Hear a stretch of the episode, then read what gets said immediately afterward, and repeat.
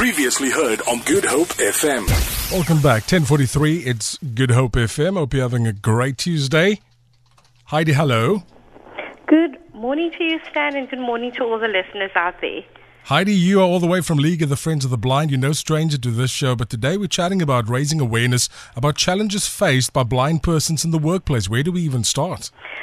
Stan, a very, very interesting topic and one that is certainly very close to my heart, being a person who is totally blind. And of course, you know, this conversation is also sparked by a visit that Minister Ebrahim Patel paid to our organization to give blind youth a voice and raise their concerns on, you know, the challenges to become active in the economy. Right. Uh, and for those of us that's not so familiar with League of the Friends of the Blind, quickly give us a rundown.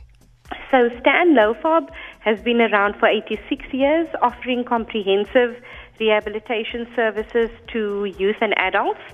So, we do a lot of work around um, ensuring that a person who lost their sight become independent, and very importantly, that we help integrate back within society part of that integration work is, you know, when people were employed and they've become blind, how to actually ensure that people, you know, they retain their jobs. So we step in into the workplace, engage with discussions with employers so that people don't become medically boarded on the basis of them becoming visually impaired and then we make sure that we do all the necessary workplace assessments, we do recommendations, and very importantly, you know, provide the training that the, the blind or the visually impaired person needs.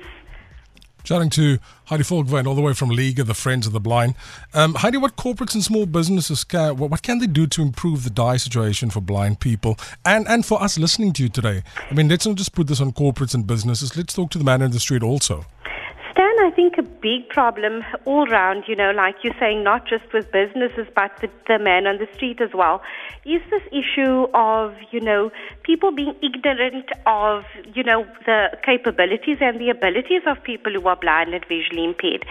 So, you know, to everyone who's listening out there and has an opportunity for, you know, some awareness and education around this issue, we'd really like to urge people, please do invite us. We do a lot of work with corporates, with, um, you know, NGOs, with government, um, or states, uh, organs of state so we can come into the workplace, do the needed education and awareness, because I think that is so critical. You know, um, we all sit with, you know, precon- preconceived notions or perceptions of how blind and visually impaired people can operate in a work environment. And I think um, it's very difficult if you've never had the exposure. So we're saying to people out there, you know, um, do invite LOFOB um, let us come into your workplace. Let us engage with your HR teams.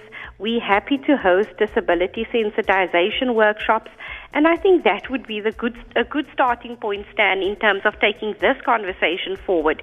Because I think once that awareness is there, you know, potential employers would then be open to the discussion of, okay, um, you know, what can I do in terms of this space? How can we make it friendly or accommodating for somebody who's blind and visually impaired to actually work or engage here? Amazing. And for those of us that want more information, where do we go? Do you have a website? Can we call? Yes, of course. You can visit our website at www.lofob.org.za.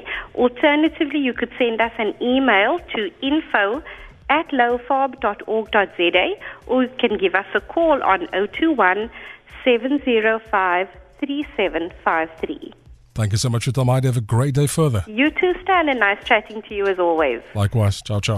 Hey, yo, check it out. Good Hope FM. GoodHopeFM.co.za now.